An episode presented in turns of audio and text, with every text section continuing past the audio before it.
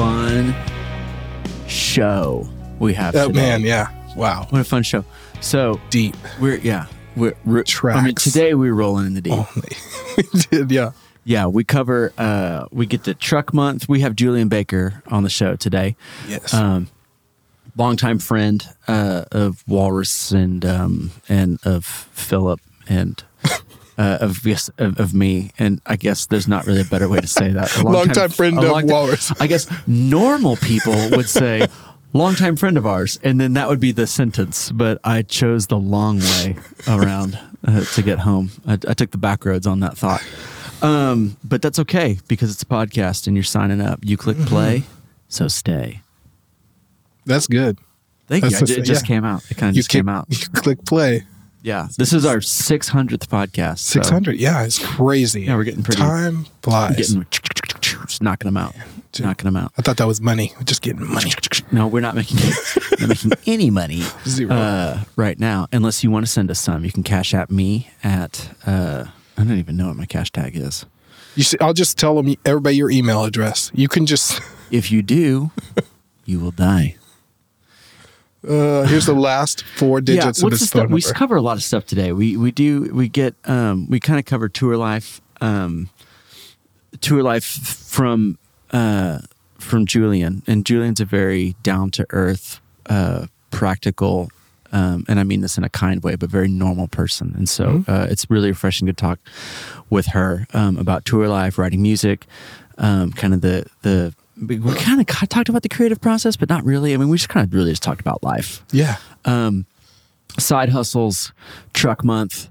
Uh, you know, off the podcast and suicide. It's not on the podcast, but uh, after we hung up and after we stopped recording, we got really into uh, talking about grilling, and, Yeah. and that was a really exciting conversation that unfortunately isn't going to be featured today.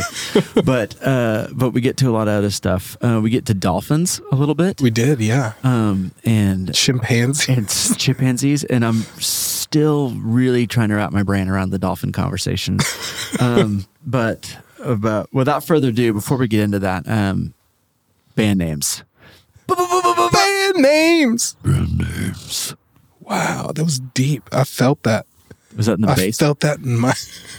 Was that man? If you're driving and you've got turbo bass turned on on the cars, Just Um, rewind. I'm really sorry. again. Which I hate. Like I hate cars that have the turbo bass. Is that a, is Turned that what it's called? Turbo it's bass. like you know, it's like turbo. Like every time I feel like I get into a rental car or something like that, it's like turbo bass engaged. It's like, listen, we recorded the music, we mixed it, we mastered it. We don't need turbo bass unless the mastering engineer prefers us to be listening to it with turbo bass. They Man, they I- will include it for us. We don't need added bass. So I'm always like, first thing I do when I get into a rental car is like I go to the EQ section and I start like messing the EQ bands because I don't want to hear anything with this like, you know, Dude, I'm a turbo I bass wanna guy. Hear like, I want to hear pristine audio. I want to hear it the way that it was supposed to come out. Um, but band names. Uh, these are these are fake band names. These are non-existent bands, but hopefully someday they will be real bands. We own the trademarks to these band names, and if you use them, we'll come at you with a fleet of suits. Uh, unless you email dto at walrusaudio.com and ask to use it, then it's yours for free for life, and you might even get a free shirt. Oh man. Hey, That listen, if yeah. somebody names their band after one of these band names on the podcast, and and if your album gets uploaded to Spotify, we will send you a free guitar pedal. Oh wow. There you go. I just said it. I just said it out loud. I just We have to make sure that we don't say any band names that already exist. like really. My band name today is Coldplay. Oh, dude. Someone's getting a free pedal. Uh, Coldplay. I Uh, like no, it. All right, for real. What's your band name? All right, here we go. I'm looking at a list. Today, we have Father Figure. It's a good one. Listen, I already know what they sound like. Let's hear it. Father Figure is I wait. like lo-fi Oh, is okay. yeah, I like this. yeah. Like lo-fi, uh, female vocal driven band, uh, like folk, like post folk kind of thing, Uh-huh. like a like a Lizzie McAlpine kind of thing. just tossing out a name nobody knows. That Nope. Everybody knows. Uh, Yeah, Lizzie McAlpine. Here's the deal: some people do, and I know that some people don't. So they were both right. All right, t- tell me who Father Figure actually is. Uh, well, they're an indie rock band. Okay, Yeah, I mean, it's like the most indie rock name. Uh, That's why I assumed you were for sure going to say that. Yeah. And I haven't come up with. Uh, they haven't decided where they're from. They're from all over, and haven't decided on Uh, they're like a where their roots are. So yeah. They're like a. It's like that band memes meme with like, "Hey, let's start a band," and it's it's everybody on their phones, but they're all like in different parts of the United States, and everybody's like, "Yeah, yeah, yeah." It's like one guy's in Seattle, somebody's in Atlanta, like. that's it. There's a bunch of dads Okay, all yeah. around. Oh, yeah, it- it's father figure. It's yeah. fathers. Yeah, A band of fathers. band of fathers. Band of fathers They is a band name right there. They're not going out on tour anytime soon either. They They're- don't tour. They're busy. Yeah. They're just an albums band. yeah. That's like my dream is to just Oh, that is my dream. do albums. Do you tour? No, I, really don't. I just I take Care I play my. two shows a year. Yeah, I've got kids. Uh, we do sports, and I mow my lawn, and that's it. Like Um, happily mow your lawn. uh, who are they on tour with? Who's Father Oh, Figure on tour with? Great grandpa. just thinking. You just made you just said that because we talk about great grandpa on the podcast today. Yeah, Oh we talk about great grandpa. I'm the end. I'm joking. No. Oh my gosh, That is why, but also father figure and great grandpa. I mean, just it's ridiculous. This makes sense. Somebody's texting me. They're, I just said they're not on tour earlier. They're not on tour. No, because they're a bunch of dads. And they, But is that like in, that's the intentional? Like we don't tour. Yeah, we're anti-tour. yeah. Okay, gotcha. Uh, my band name is drum roll, please. Please. S- Soiled Memory Parade. I like that all your band names are three words. They're not all three words. Soiled memory. Soiled Parade. Memory Parade.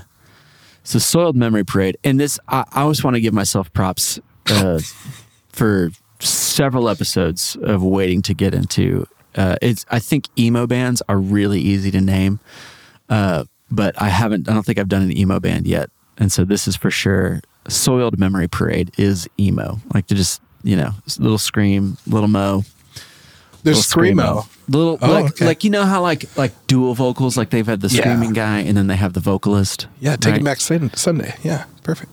Um, and then uh, their debut album is "Counting on Ghosts." I, Counting on all Ghosts. of your band names and album names require a meaning, like, and they don't have them. So why are we why are we counting on? You don't have to. That's part of. Listen, that is art. art says something, and it art doesn't explain itself. Like what? What good art explains it? Because what makes art good is that we it. spend time talking about it. And if you had to explain art, then it wouldn't be fun. So that's that's a that's a album name. Is like you don't get to know why the album's name is Counting on Ghosts.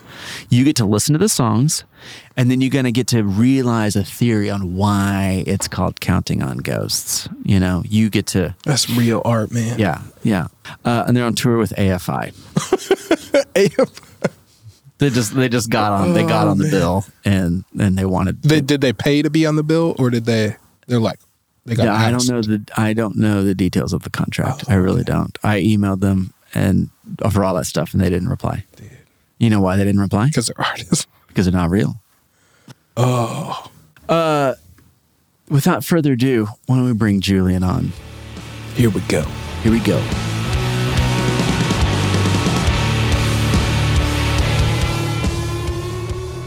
Julien, uh, thanks for being on our show today.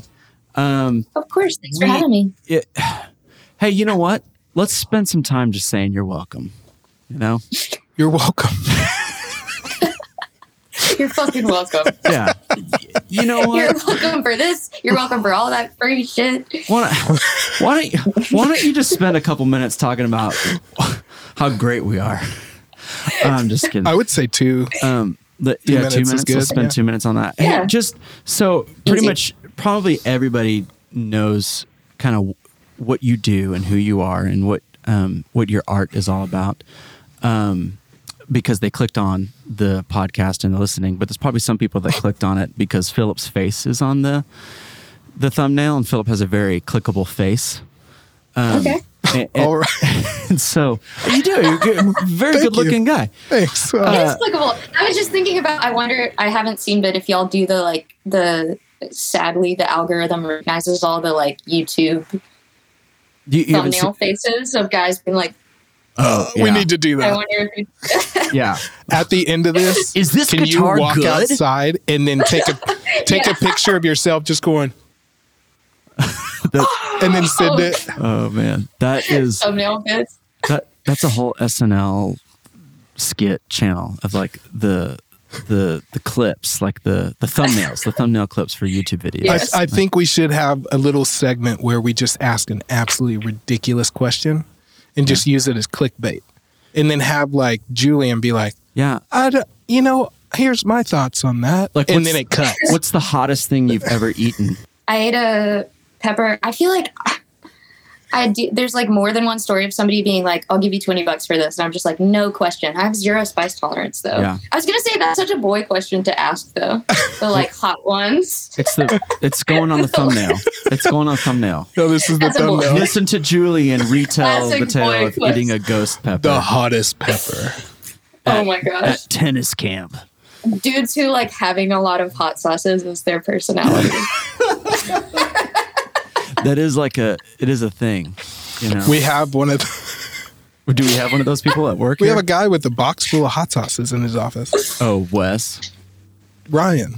Oh Ryan. Sorry, Ryan, I love yeah, you. we just did. Oh, I'm, I'm going to give people up on the podcast. I'm not being secret. oh my Yeah. god, yeah, I know y'all are like coming for no. Uh, totally our Ryan. my my great friend who's in like the Star Killers and Forrester and plays live with me now, Matt, is a little bit like that, like just collecting hot sauces. I guess I do that with coffee though. It's just fun to have. Or like people people do it with like beer culture, or people do it with gear. So Can- it's like, if hot sauce is your thing, man, go for it. Can you have him text me or email me his favorite hot sauces? Because I love hot sauces, but Oh my god. I mean, I don't Fair. collect them. I love Fuzzy's hot sauce. Yeah. Um, I think it's okay for Ryan to have a lot of hot sauce because he does have a side hustle of like of cooking and That's like true. smoking meat. This guy sold, I think he cooked and sold like 16 turkeys over Thanksgiving for people Yeah. at like a hundred bucks Oh a my gosh. You know? So He's just like a Yeah. bespoke turkey maker. yeah, I like, guess He doesn't have a restaurant. He just Yeah. makes turkeys like a la carte. He's just he has an. Instagram account. Um, do you have a Oh my side hustle? gosh. Do musicians have side hustles? Do you have a side hustle? I do have a side hustle. What is your side I hustle? um, my side hustle is I clean, clean office buildings. Do you really? Yeah, She's lying. it's just it's like no, I'm I not- believe you 100%. There's a there's like a friend of the, um, I was gonna say like a friend of the family, but like a friend of the chosen family, yeah, like our like the group of people that I hang out with in Nashville. yeah. that like has a cleaning business and sometimes I'm just like idle hands.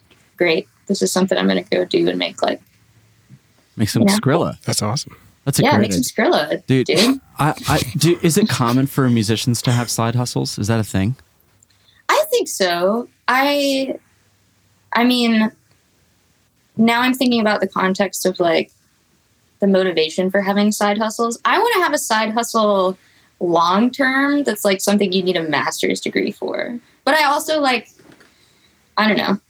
I like the idea of having like just like pick picking up like picking up shifts at a restaurant or something is like just uh valuable to me as like resituating yourself into a context with the people that are like doing labor and exchanging goods and services like in the three mile radius of where you Yeah. live.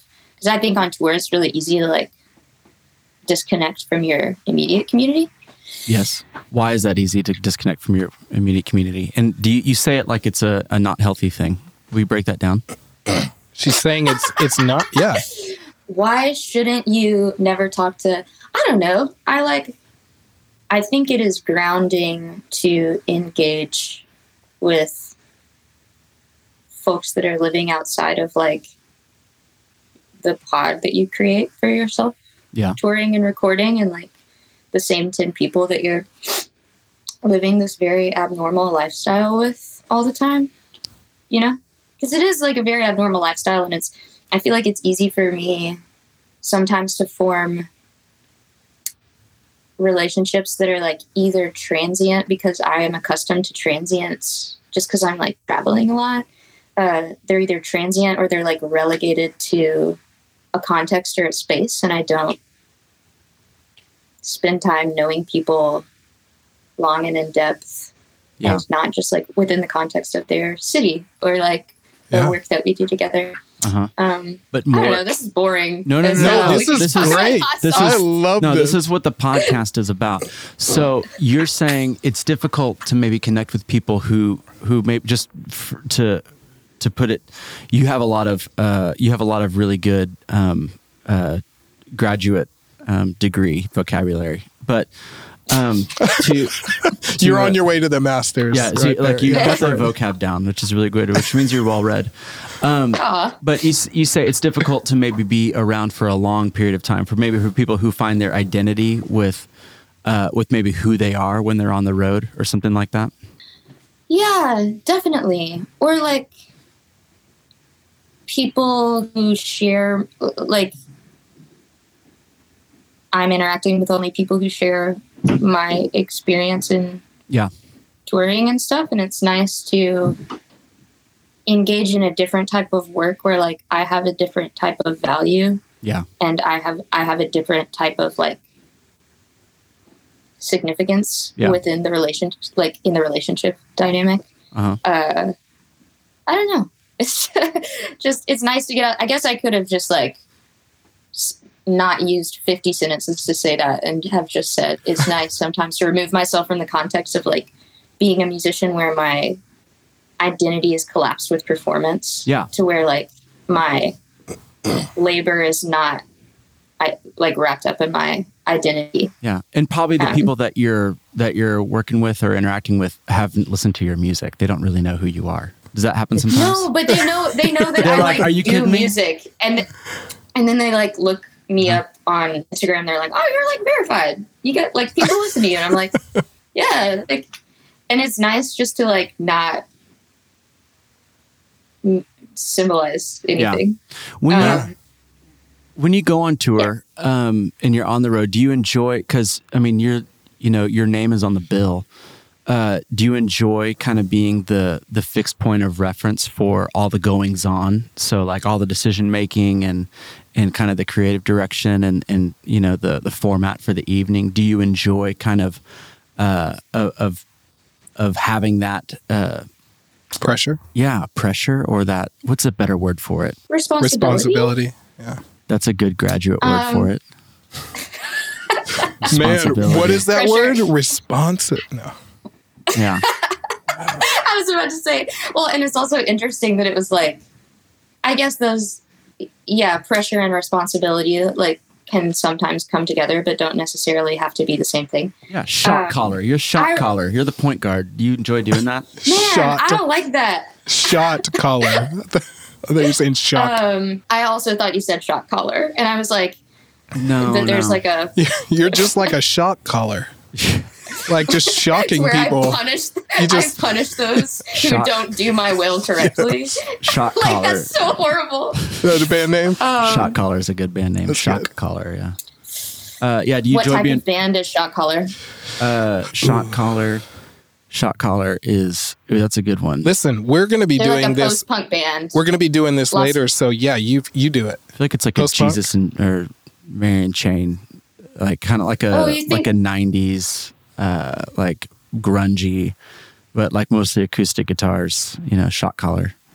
You know, Whoa. where the okay. album art is like it, it's like vignetted, but it's like a fisheye lens of like them just looking up, you know, in a bathroom from a bathroom Okay. somewhere. You know, shot Interesting. collar. I yeah, guess you should- thank you. Yeah. I was thinking more like I was thinking like like post punky like um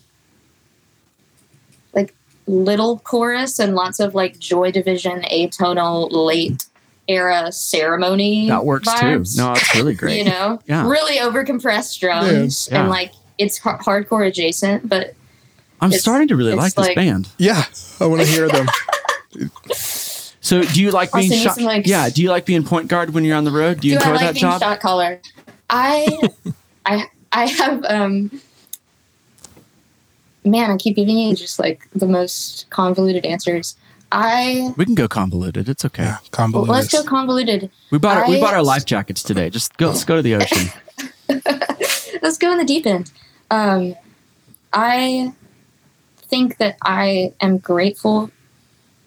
On my best days, I'm grateful for the opportunity to, I don't know, have a vision for like songs or recordings or how a, like an awesome live show and to s- have the resources to like see that come to fruition with a whole bunch of other people that also believe in the um that like yeah.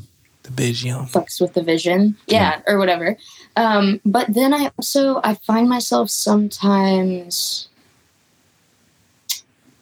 like relegating shot caller responsibilities to other people thinking that i am um thinking that i'm doing them a service but then i'm actually like shirking the responsibility of making decisions. Does that make Yeah. sense? Like Yeah. sometimes I think it makes me actually not a good shot caller guy Yeah. when I loathe to be that and then try to like artificially or not not artificially because it does end up being I hope a really like democratic and cooperative sphere. Like our crew is just Yeah. the very good communicators, Yeah, Yeah. kind. Have you ever had to important. Have you ever had to call a shot that was unpopular at the time, but ended up being for the for the greater good while on tour, or maybe just Mm. in your career so far? I'm trying to think of one that I called that was a bad call that ended up being for the greater Oh, good. I got a whole tried- magazine rack of bad calls. So you want to talk about just bad calls in general? bad, no, yeah, I was Yeah. like bad calls. I think it's like Yeah. it's been more difficult and like a point of growth when I've made a call that I thought that was like satisfying. Mm, like I made a call that I thought was for the greater good, and then it ended up being not helpful. And I had to like it's been a bigger point of growth for me to have to own in humility those bad calls Yeah. and the mm-hmm. like lack of ability to show up in the way that a shot caller should. So you gave us the opposite my- scenario I gave to you the get, opposite to, scenario. but to get to the right scenario But because of- you learned A lot of bad And, calls Like, are help. They help us. yeah, I mean, They help us figure out what the good calls are. You know, and Yeah, how to how to and make when more you- of in the I- future. I think it's awesome. It's- yeah. yeah, when I say I should have listened to you, I should have not, or like I should have not freaked out and micromanaged this, or I should have trusted, I should have gone to somebody who was an expert. I should have trusted your wisdom. I should have not. Like, those are things that make me. I have my friend Lucy says this thing where she's like, I love to categorically disqualify myself from things that I'm just not the expert at. And I feel like I do that a lot. I feel like I Yeah. do a lot of I'm trying to make the responsibility mutual because I'm afraid of making the bad call. So I'll be like, what do y'all think about this? Uh-huh. I don't want I don't want this to have to be my call. Yeah. I, I don't know. What do y'all want to do? Uh, it's like it's a it's a macro example of the same dilemma that's like picking the restaurant. I cannot because like the, if you pick the bad restaurant, it's your fault. Yeah. You know what I mean? Yeah. So I do the annoying thing, and then it's like thirty minutes later, and all the conflict averse people are like super hungry and frustrated because nobody was like, "Let's go to this restaurant." I'm just going to make an arbitrary decision, and we'll see how it pans out. Yeah. Does that make any sense? Is Yeah, it it Yes. lots of sense. Yeah, Yeah, we Philip and I we, Um, we had we had lunch. We had tacos today, you did. but I feel like we were on the same page. It, we we left the office and we're like, we're gonna go to Whole Foods and get sandwiches, and then Mm-hmm. because I was they have one called uh, Nichols Hills Hipster. I have that. I really like that one. It's got like apple and brie cheese on it. It's like really good. I've never had a sandwich at Whole Foods. I was just Oh, gonna. it's pretty good. But then we were driving and we're like, let's just go to Cava, which is like a hipster. It's like a nice Greek. What is it called? Like neo, like new It's like alt Greek. I would just call it Greek. Yeah, but then with- and we were just then we drove by. But you turned into the wrong we turned, parking we lot. turned into the wrong parking lot, and then there was the taco shop. Like, do you just want tacos? And we were like, yeah, let's Yeah. just get tacos. We just got tacos. They're really good.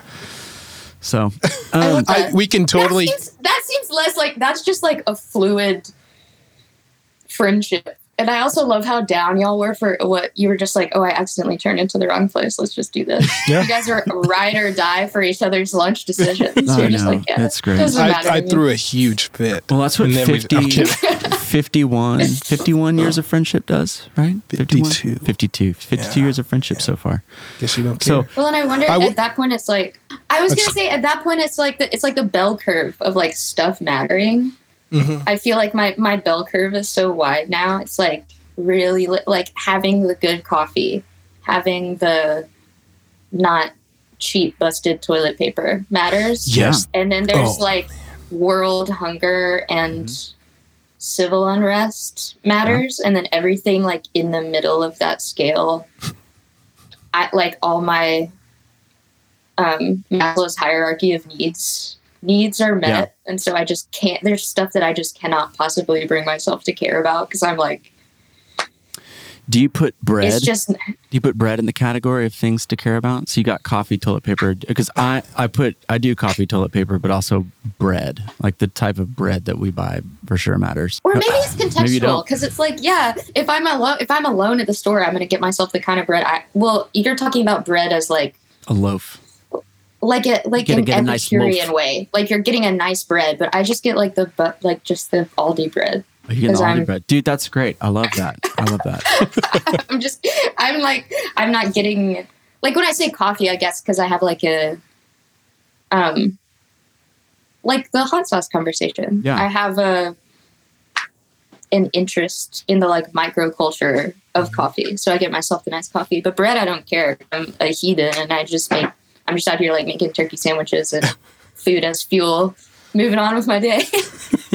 Oh my gosh. Um, hey, speaking of uh, speaking of coffee, um, th- take us through your daily routine. Do you have like a daily routine, or do you wake up and every day is different? It's like no, I have a very specific order of things that happen every morning.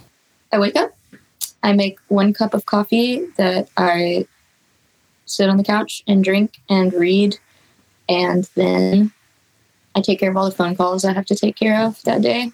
Like just knock them out, Mhm. all my interacting or like zooming and stuff. and I spend the last half of the day like working on stuff like in uh, the downstairs area slash laundry room Uh-huh. slash my recording desk. Yes. And then I make dinner. Does the admin of what you do does that fill you up? Do you enjoy hustling and, and knocking off those tasks, or does it feel like a chore?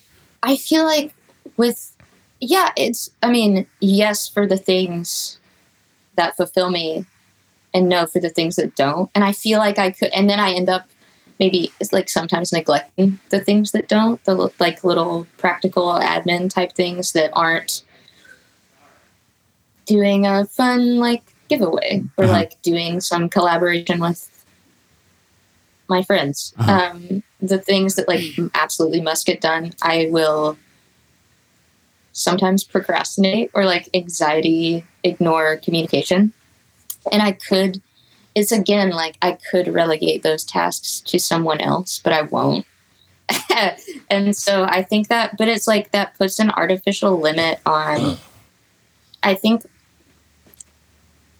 like for instance, I don't know, I could relegate several tasks to others if I wanted to be like more aggressive with chasing like different stuff like i don't know publicity or like writing stuff. Yeah. um and i think the fact that i have a certain amount of anxiety around like interacting keeps an artificial like uh limit on how much work i take on which i think is nice Yeah. because i think i'm like I- I mean, you know, I'm in a position where I'm like stable enough to pursue my own like creative endeavors Uh-huh. and take Yeah. care of my family and my immediate like responsibilities, and that's enough for me. You Yeah. know what I mean? Uh, the Yeah. artificial limits imposed are like the limit to the amount of my life that I want to be the labor part of my job and the like insurance and protection for the part of my life that I want to be the joy part of my life. You know? Does that did any of that make sense? I, I'm I'm just thinking about this on how you answer these questions. But were you either you you were either a four or a nine on the enneagram? You're a four. I'm a four. Mm-hmm. That's right. I right. wish I were a nine. Nines are cool. Because you surround They yourself by prioritize peace. sevens. Nines run the world. I remember this. Do you Like, nines run the world? I think so. I think I think the most of I think nines are the most effective people because they're the best at seeing both sides. Now that does become a crutch uh, or, or maybe a speed bump sometimes in decision making and prioritization. But I think seeing both sides of something is more valuable than maybe making it a fast decision. And some people would listen to this and argue, saying, "I think a slow decision is more dangerous than a fast decision," and I would probably push back because I am the fast decision guy, um, where I make decisions before I think, and then um, I look back and wish I would have sat and thought for a little bit. Oh, I wonder. I wonder if it's grass is greener because I always I'm like a like a deliberator, and sometimes I feel like deliberating pulls me in too close Yeah, to something that I could have answered. Like I don't trust my intuition, and I don't think that it's healthy not to trust your intuition. I think Yeah. I spend a lot of time in my head and in like the ether of subjectivity and trying to look at a like a thing from all sides of the prism Mhm. and then sometimes that ends up being like you said like it's a speed bump yeah. Do you So feel like you're? I A, don't know. you feel like you're a productive feeler, but like an unproductive thinker? Is that what you'd say? Whoa. huh Actually, that's good. I don't know if I. I think I'm a productive. What do you mean by productive? Well, because feelings, you know, feelings are an intelligence center. And I feel we kind of live in a society that like poo poos on feelings and things like that. Mhm. Um, because most of the people with microphones are don't have a lot of feelings, right? I'm just kidding. I shouldn't have said that, but but uh, as I have a microphone, but I do struggle. I, I personally struggle with feelings. You know, like I feel very last. You know, but but also recognizing that and saying like feelings are an intelligence center. Um, a- and they can inform us about things that are going on in the world around us and right across the table from us. And so I feel like fours, you know, or uh, romantics are productive feelers because um, they're able to um, navigate that space really well. And I feel like what you do um, is you turn those straight into a lot of the time into great songs and great albums. Would you say that? And it probably shows up in a lot of other productive areas in your life too, being a, a Oh, productive man. feeler. Okay. Yeah, I wonder now. I'm now I'm starting to like understand what you mean by the difference between a productive feeler and a productive thinker. Yeah, like it's it's I Did I fix it? Is my hair like- weird? Got it. Okay, cool. My hair is weird. you got it. Okay. Like I I think I'm really whether I want to be or not like very in touch with my inner world and I like I look for under like I look to understand other people's inner worlds and I almost need that for clo- like I need that for closeness to like have Yeah. any level of intimacy for like friendship or otherwise Yeah. with a person but then I I like prioritize my what's going on in my inner world, my feelings Uh-huh. above my like trusting my thoughts, my instincts, I guess. I wish, uh, and say I listen to that, and I like I covet, I covet that. I wish I was, I wish I was, I wish I could do that. Um, you know, because I, I like I, I'm the same way, but like with doing, like just doing stuff. I'm just always like I just very in touch with all the stuff I need to do, and I just, bleh, just like do stuff. And then, but like Okay. feelings are down in there, and just because I don't Mhm. have easy access to my feelings doesn't mean I don't have them. And it's like you know, You're I mean- just not aware of them. right, Right. So right everybody. or like you're not intentionally shining a light on and like pulling them out all the time yeah see i feel like i'm always doing that and it'll all it'll prevent me from do from like go, getting up and doing the thing i need to do because i every single time Yeah. prioritize like sifting through all of the complex emotions so do you and i feel don't like need to Yeah, yeah. Do you feel like um, doing things and acting on things is a byproduct of you feeling that you want to do them? I have to, dude. Yeah. Me feeling that I want to do them, feeling that I should do them, Okay, or yeah. that I must do them. Like it's the right Um, thing to do, or Yeah. Because also it's like, so, I don't know. I feel like fours are, here I go. Let's just go. I feel like fours are wrapped up Yeah. a lot in identity and self conception. And so it's like my, I think a lot about whether the things I do are like true to my like essential self or my values or the Yeah. person that I want to be, which most of the time is good. But then but you don't have any like weird uh, ulterior motives ever. no, I try. Do you never like that? That's the type of stuff that paralyzes me, though. Yeah. Is that I like, yeah, is that I'm like, in trying to be eternally self aware, I like wonder sometimes if I can even make a decision that is like genuinely intended for the best or like the kindest or the Yeah. most um, g- gentle or like mutually beneficial way to work something out because I'm like, am I like, am I doing this for my feelings, Uh-huh, like to yeah. justify it to my feelings? Yeah. Um, I don't know. Sorry. I feel like No, this is good. great. Yeah. so do is- you feel like um so it's you have a high you have a high uh value for authenticity yes. So and how it's does hard for you to say that to how does like how does how does the high value for authenticity show itself in your work and in your life I feel like I'm I'm going to use an example I'm self-conscious about, but like I on tour the politics of like loading the car or like loading the van. uh-huh Like I feel like um there's a part of me that values like a equity of will it, like labor within a touring crew. And um so i want to be a part of the like loading in and loading out. Yeah. and uh packing the trailer type of situation. But there have been moments where i've been able to recognize because of the times when i'm like asked to do something else and i'm not present for every single part of the pre-production on loading the trailer it's like my presence being there is more something performative for me to be like standing in solidarity like whatever solidarity be Yeah. like standing in this taking up the same physical position as the people that work with me as like a performance of implicit support Yeah.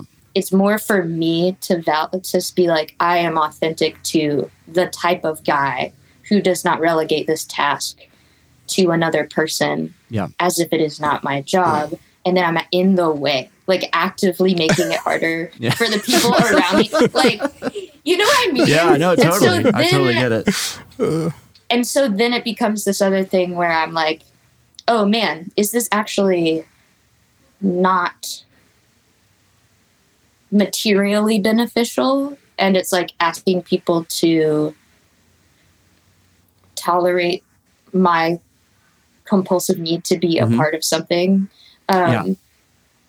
yeah. so does when in, that does that make any sense? It's Yeah, like a no, metaphor. but of when when- when sometimes in the reality- desire go ahead yeah the desire go finish the desire to be like authentic or like true to your essential self, your set of values that is like I prior like I recognize the value of the labor that others are doing for me and for Mhm. my like my enterprise and my name being on the bill and I want to like return that with material aid. Um, like sometimes that in execution, it's not doing as much as you think it's doing. And Yeah. that's like a weird thing to have to level with and Totally. be humble about Yeah. and see like where you're actually needed and knowing your role Mm-hmm. and like how you best work within the cog of the Yeah. what you're all trying to achieve. I don't know. Yeah, because in reality, the most powerful and most beneficial thing that you could possibly do on tour is provide uh, a euphoric 90 to 120 minutes of, of music for people when they show up. So, really, on tour, your main responsibility is to make sure that you are in shape to do that. And if you spend two hours loading in, loading out, you're going to be dead when you hit the stage, you know? So, which, and that's in reality, that's the thing that brings everybody there. And, and it's the, it's the 90 minutes to 120 minutes that is providing provision for the whole crew to be there in the first place, you know?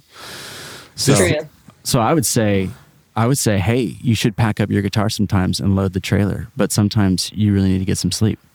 So, Well, yeah, and well, and it's like beyond beyond that, like beyond a detriment that it makes to like the the point or like the the Yeah, yeah, yeah. reason why we are even out there on tour, the performance, which is like the the ultimate goal. Yeah. Um, it's like actually not relieving any of the labor of the people. It's actually like creating more labor right. for them to be like good going, Yeah. you know. so it's like So, uh, I'm here with you. actually See this? See me? It's like, um, so like a few years ago, and then I realized I, sh- I, I should stop doing this. Like, we had like a really busy day at work, and I was like, you know what? I'm gonna like hop on the line here, and I'm gonna help. I'm gonna help package some pedals in boxes. I'm gonna help. I'm gonna help people out here, and I don't. I don't do that every day. So I kind of found myself in the middle of this line, actually making things a lot worse, and actually frustrating the people that that work here um, because because I wanted to see. I'm like I'm doing this, and I was actually like, dude, you actually don't have to because you're making it really slow, and I I'm gonna have to stay here longer today because you're here. You know, so why don't you just pack up and go and do all the computer stuff you do, and you know, get out of here. Podcast, yeah, I whatever. know. Know. Yeah. And you're like, it is humbling in a way to to try to to like you yourself have to be responsible for validating that the work, the computer stuff that you do is it, is is con- is contributing something. It's hard. It's yeah. you know Yeah. me being like. I can't believe I'm sitting at this coffee shop with a person asking me questions about myself to print in a paper right. and there's like people moving heavy objects. Yeah. It's complicated. But I definitely know what you mean about like slowing down the line. Totally. Like Uh, guy who ma- manager who owns a restaurant and like never comes in, comes in when I'm like a 16 year old working in a pizza parlor and like absolutely screws up everything and doesn't know any of the like food and health and safety protocol. And we Right. have to start over like a million orders. Yeah. Yeah. That sounds like a real yeah, story. yeah, that really happened. Um, no, no. That was, that was Jeff, freaking Jeff. Uh, dude, Jeff drives me nuts. He just kind of comes in. He's like, "Hey guys," I know how to make pizzas.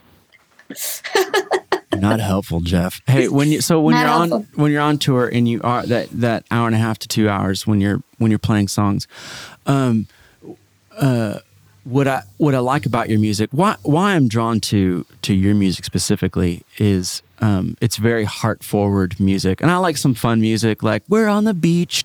We're having fun. Like that's fine sometimes. Like your love for Imagine Dragons. Yeah. It makes so much sense. biggest drums in the world. Um, what I, what I like is is it is really heart forward music, and and and you do go you do a, I think it is productive feeling music.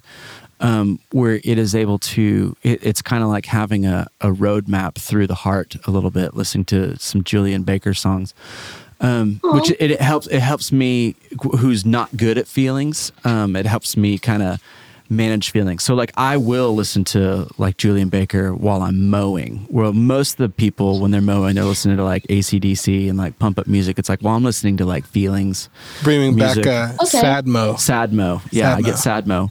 um, but on the other side of that, um, is it taxing to to sing um, like emotionally packed music night to night? Like when you're when you're done at the night over the, when you're done after the evening singing. when you're when you're done performing. I need another cup of coffee. yeah, when you're done when you're done with the set, do you find yourself um, filled or do you find yourself depleted or where are you on that roadmap? Oh man, it dep- it depends tour to tour, like where I am em- emotional and mental health wise at that time of the year, or like what's going on in my personal life, whether I'm able to be really present and feel really fed, or whether it feels bad. And I think I've had to learn that like my objective gratitude and the things that I hold true outside of my feelings uh, about like an individual set or an individual night can be real and true. And I can think like, wow, I am so gratified by and like amazed and overwhelmed and lucky that I am in this position and that I get to share a stage with some of my oldest friends and my favorite ever musicians. And I get to have a what I hope is like a real exchange of emotion with this audience and do something that when I was a kid going to shows and still when I go and see live sets in Nashville or like wherever that like really touches me in a, in a valuable way and heals me. Um, I believe that objectively, like all the time, as just like a belief I hold. But then sometimes, um, yeah, it goes back and forth. Wh- whether I feel like it's like this reciprocal fulfillment, I guess, from the shows, and whether I get off stage and I feel like amped and really Mhm. excited, or whether I feel self conscious and like exhausted of scrutiny. Um, it's some, you know, but it's just like something I have to manage with being aware of like where my self esteem is at, like how hard I'm being on myself about the musical performance and like did I hitting all the right notes, and then also just about like my where I'm at with my selfhood in general. Um, Yeah. I think sometimes I it's exhausting when I feel shy. Like I feel really shy sometimes, and Mhm. that's when it feels the most exhausting to perform because I don't want to be like perceived, but then I also don't think it's like I don't have a, a like a malice or a resentment towards the people I'm performing towards, and I don't think that's a really attractive way for a musician to be. I mean, like maybe totally valid in Yeah. certain settings, and I can understand when people are, because people are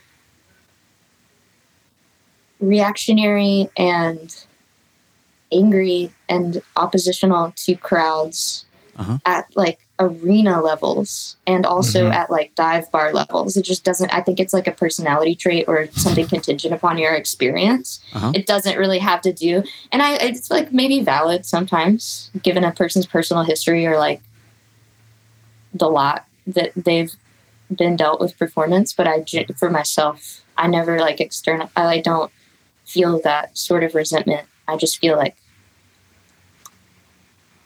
in it, like it's inward turned, and then I feel shy. Yeah. Mhm. Um, but that's not very. I mean, I don't know. Sometimes that happens. I think Des- that's normal. Describe, It would be weird if that didn't happen. Do this. Do this for me. Uh, describe like your ideal audience at a venue, and then describe your your least favorite audience at a venue. Oh man. So ideal, and then least favorite. And this will help people know how So- to come to your concert. Yeah, yeah. Because sometimes, because sometimes I'm at these shows, you know, and, and I've been to shows where people are completely locked in and quiet and attentive. And that can be great for the artist, but it can also be like nerve wracking. Like I could see some people being like, hey, why don't y'all just have some beers and just chill? Quit watching me. Yeah. You know?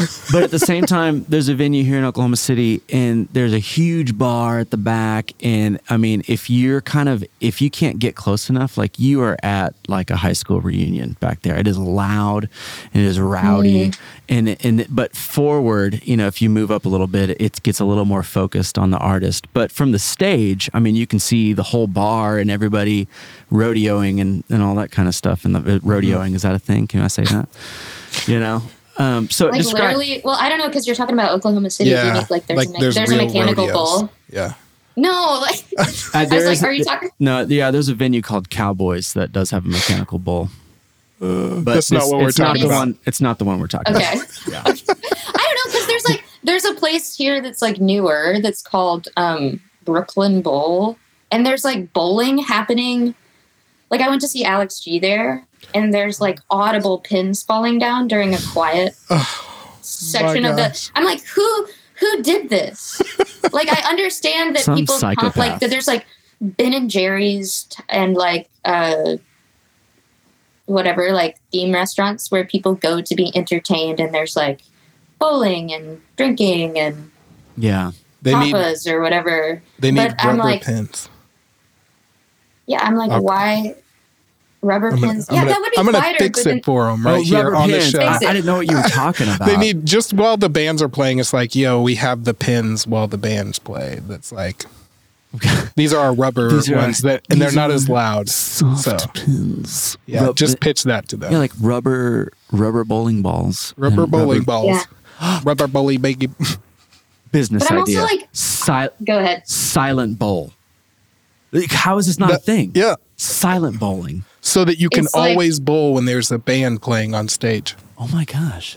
I'm like, although I'm always like interested when Good people idea. are like, let's build a music venue where you can also be doing something else. Yeah. like, just like, Watching a Dude, band is not enough. It's, it's yeah, I'm like, dog, the, these artists make their whole living coming and putting on a show for Yeah. people to point their face at them. And also, like, I don't know, there's, Do you think it's a Like, byproduct of This is- Do you think it's a byproduct of us not valuing like uh the master, like the the MP3, like the actual music file because we've lost respect for the the music file, right? We've lost respect for for the song because we started stealing it on Napster and then now we're streaming it. And now whoa, it's it's it's go full conspiracy. and so it's Let's flipped a little bit where we are subscribing, we're paying for Spotify now. But artists like yourself are having to tour more. They're putting more emphasis on merchandise.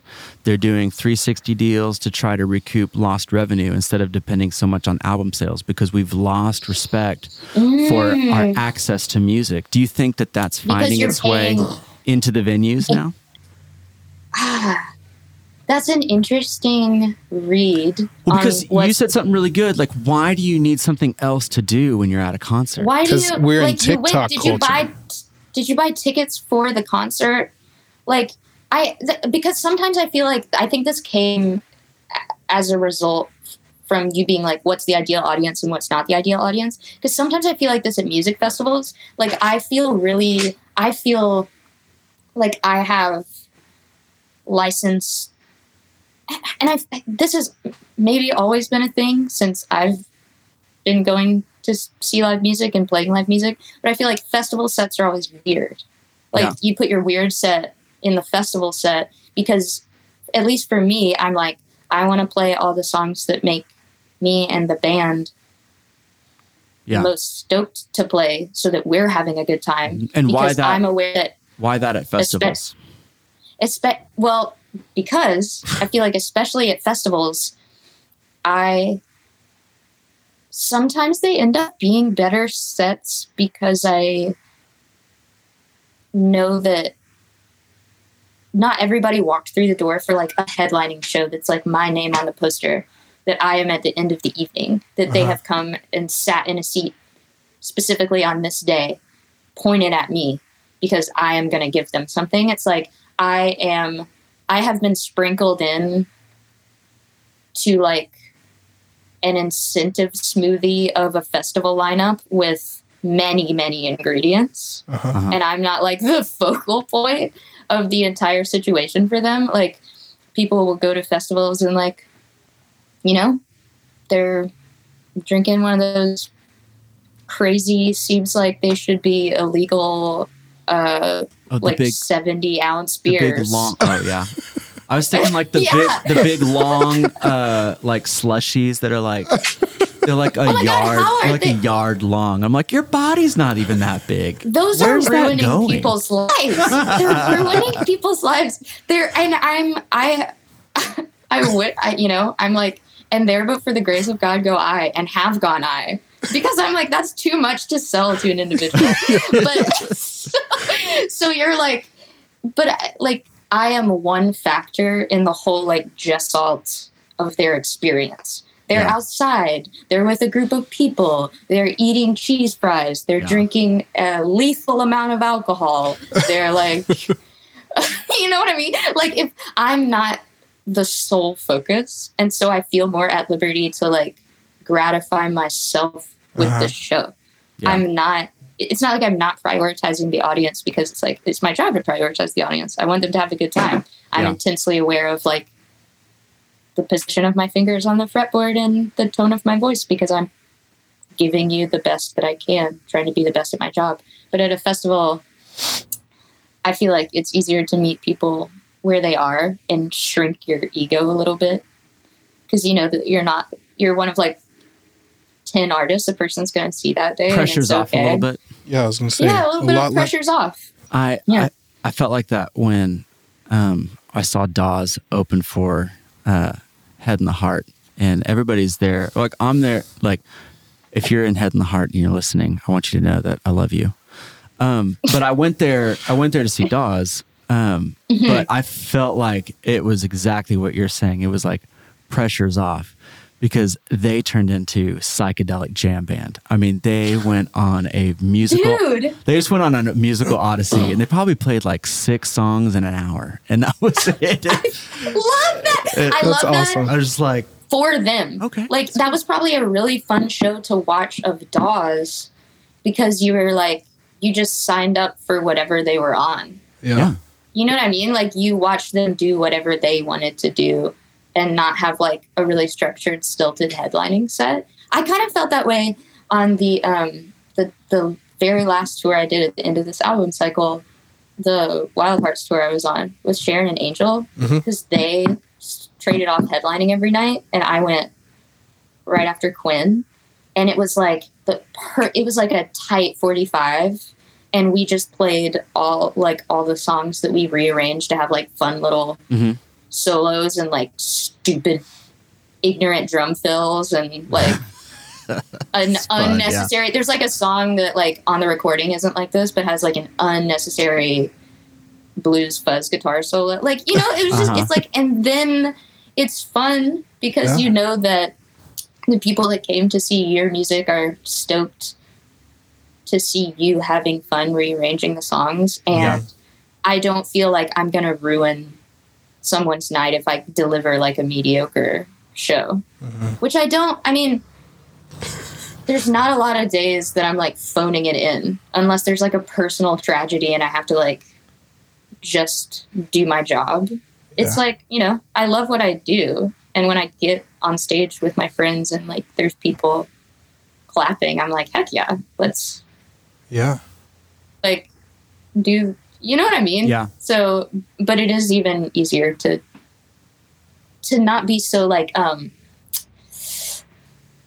stiff when you're like first of three do you when you're choosing who to take on tour do you value do you value like relationships or like work ethic or technical proficiency or creativity do you have like a like a here's the julien baker band core values chart Here's the Venn and here's what i really care about Whoa! when i'm picking or Um, how do you how do you select that the number one most important thing is a tie between no i can't because I've, I've said this a million times like i would so much rather be in a band with be in a recording situation with be in a touring ensemble with a person who is a great hang and a good player than a great player and a not so good hang. Yeah. You know what I mean? Mhm. Like Oh, yeah. I I don't need you to be a virtuoso for me to want to make music with you. I need you to be um like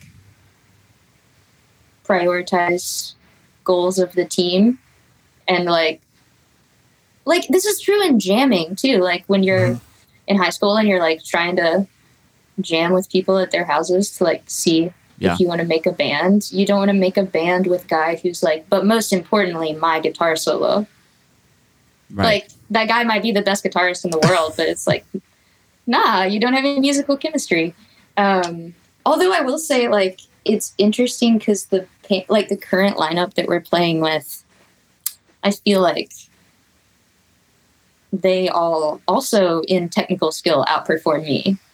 Especially like our key- uh, keyboard player Noah yeah. is too he's like went to a music magnet school and majored in piano and like is doing like arpeggiated 64th notes and What? like like I, I don't he's just like That's so. I introduce him sometimes as like our piano savant because he is Yeah. he's so good at piano like during sound check he's and it's wild because during the set he has a bunch of um, really like highly dialed in patches and plays like either exactly what's on the record or something that's like fun and tasteful and then during sound check he's just like brahms and i'm like man why are you in this band like Yeah. why did you say yes to this gig you gotta be doing like concert piano Uh, what else do you do when you're not on tour? Like, oh, oh, oh, excuse me. What else do you do when you're on tour? Like, how do you stay sane? You know, do you like exercise? Do you, Running. do you yeah? Do, do i go ru- running Are you on Strava?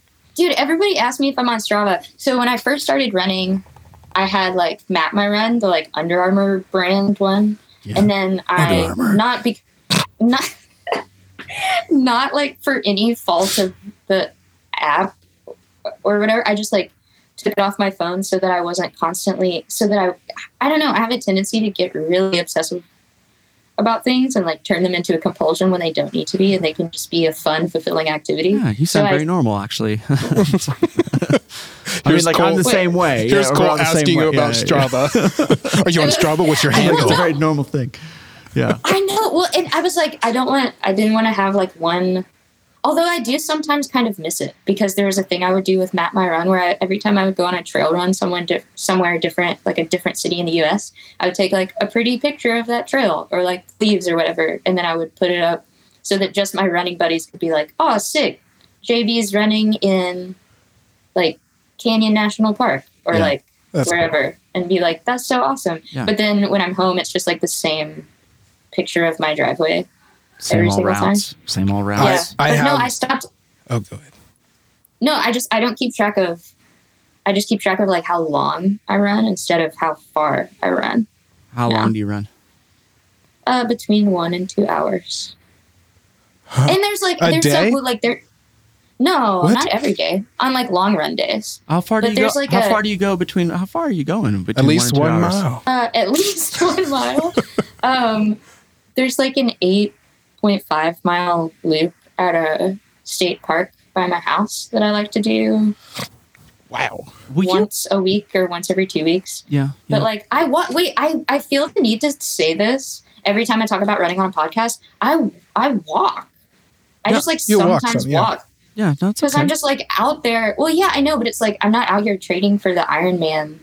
I don't need this to be like a competitive thing because there's literally not a single soul out here by myself. I came out here to like enjoy solitude and do something that makes my body feel good. yeah. So like if I get tired or I want to like write something down in my notes app or like look for a different album, I'm just like walking for like five minutes and then I just Yeah. you know what I mean? Yeah, yeah. I, I said that to somebody on a running podcast and they were like, oh, Oh, he walked. I always feel like that's like cheating. Like that's not the point of competitive running. I was like, yeah, if I were in a 5K, maybe I wouldn't walk because there's like hundreds of people around me. But I'm just out here, dog. Yeah. Like, Do you feel like uh, do you feel like long exercise like that um, uh, is it is is a reaction to um, maybe being hyper productive, like lots of doing, and you need to go run, or does the run set you up for productivity? Does that make sense? Is it in response? dude. is it in response to, or is it in the forefront of? it is like to make space and clear it's like to get my mind in a Mhm. good place to where i can be productive. If i like i'll go on a run and i'll be like i'm gonna think all of my thoughts and i'm gonna like non-judgmentally observe my worries about that thing i forgot to do and my anxieties about such and such embarrassing thing i said to such and such person. And I'm just gonna like let those emotions pass and listen to a record in full a couple times and then go do my Pro Tools like schmutzing Wizardry. and a- answer my emails so that I can like be fully in that and also have time to like monitor what's going on Yeah. in here.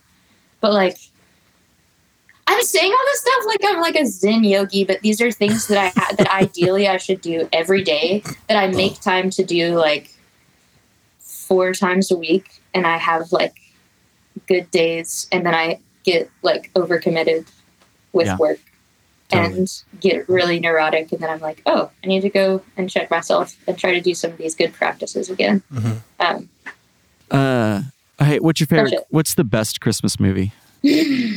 love actually. That is the best. That is That that is is a really good Christmas one. movie. That's a really great. Movie. I looked up Christmas movies the other day, and that wasn't even. I didn't even see that one. Love Actually is like It's that's like like, a that's like Christmas top twenty. I know it is. Yeah, movie. it's But great. it's not like a Christmas the way that like a Wonderful Life or like yeah, a Christmas Story is or like Christmas Vacation. Mm-hmm. Like it's not about Christmas, but it happens around Christmas. Maybe it is sort of about Christmas. Yeah. Hey, last time we hung out, you, uh, I, I, could, I have two more questions. Um, last time we hung out, you talked to me about great grandpa. Um, Yes. And so I just want you to know that three of their songs were on my Spotify Wrapped top 10 this year because I got, I just got obsessed um, for a long time. So Colt doesn't get obsessed with bands. I feel like too. So, That's an do you? obsession. Would you say that you do? I like don't hear the same band playing in your office all the time, but I, I heard get- Great Grandpa all I the get time. fixated on on bands very very seldomly, but when I do, I like I go all in. I'm Yeah. just like I am in this band. You know, Here's what I'd be Like, doing I- right here. I will be in this band. I don't know when, but I will play guitar with them someday. Um, uh, what are some other bands we need to be listening to? Ah! Why'd you ask me this? Just go to your Spotify Um, rap. Uh, I'm going to my Spotify Wrapped. Um. I- I was in. I was. Oh man. Okay, I. One of my friends sent me. This is a left field one, but I. One of my friends sent me the Callous Daoboys. Like- shut Oh, up. is this real? That's incredible name. The Callous Dow Boys. Man, they already took But the Dal- salad Dallas. Dallas. That's too close. I didn't realize until I said it out loud. I was just like, "Oh yeah, the emotionally gruff boys who practice Taoism." But when I said it out loud to you, I realized it's like the Dallas Cowboys. But they made it to be like the actual words that work. So I didn't notice it immediately because I've just been listening to them. Um, one, of, one of my friends sent me that band. Uh, they, them, and oh my gosh, wait, no, there's an OKC band that I Oh. uh, have been listening to. Chat Pile.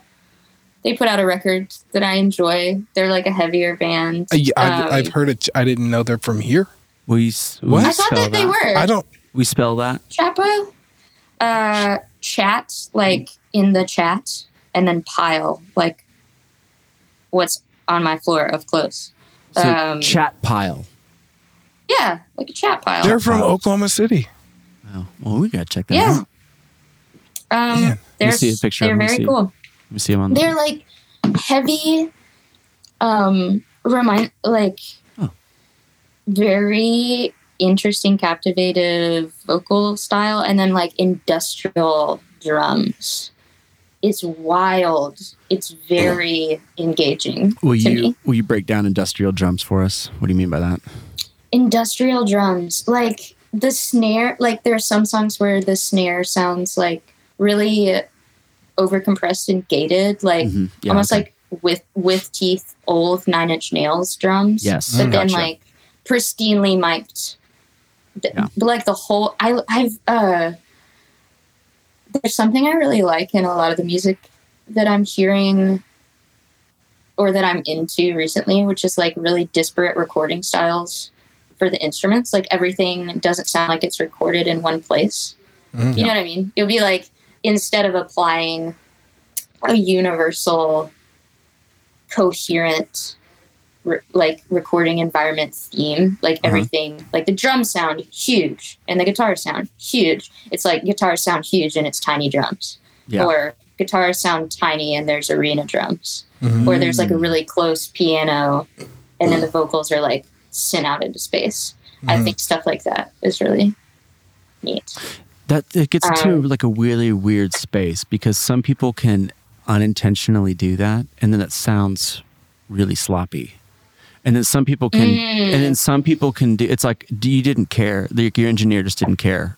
Um, Mhm. But then at the same time, some people can do that, and it it feel really intentional and and add to the dynamic of the record. Isn't that weird?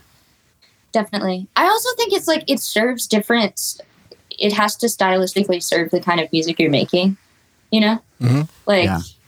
I, I, if you're like just a four piece, straight down the middle, really tight players, like Twinkle Daddy indie rock band Uh-huh. that needs everything to sound like scratch tracks, and then it's like a live room session, Yeah. then everything is layered on top, and you have other production elements. Uh, what? Wow, this is me. I can't speak uh, definitively on No, I, I get it. anything. But it sounds good for your band. Yeah, but- totally. Uh, it's like that. There's like a band memes. Uh, that guy's account, um, and he, there's like one. He has like there's a picture of this girl crying. It's like, no, it's the wrong lo-fi. It's the wrong kind of lo-fi. you know, like when she got the mixes back. Yes. No, exactly. I had a friend that once uh, told me one time, he's like, Yeah, you know, like I want it to sound like it was recorded badly, but I don't want it to sound like it was recorded badly. yes, like, yes, yeah. yes, yes. I know. I know exactly what you're I talking it. about. I get it. Uh-huh. I get it. Uh, okay, so last thing, when when can people see you on tour? And after people listen to this, where do you want to send them to go consume your content? oh, no. Yeah, send them like and subscribe. Oh, Noah no. Davidson Ford. It's Truck Month at Julien Baker's. You can consume my content at Spotify if you want to. Okay, when you head out on tour next. Um, I, not for a while. It's going to be like next year. Awesome. Well, hey, thanks for joining us on the the the what is this the podcast today? Uh, and, uh, thanks it was for your my time. pleasure. It Yeah. was so much fun. Yeah, to so if you're listening, go ahead, Google Julian Baker and click on those links that pop up in the browser and buy a bunch of stuff. So, yeah. Hey, thanks. We'll see you on tour uh, and we'll see you here Awesome. in Oklahoma City for the pedal play that we're all going to do together. Yeah. I'll, I'll slide Next into month. y'all's emails and say what's up. Just hit me up anytime. Cool. Sweet. I'll see All y'all right. soon. See you. Bye. All right. Stay on. Bye.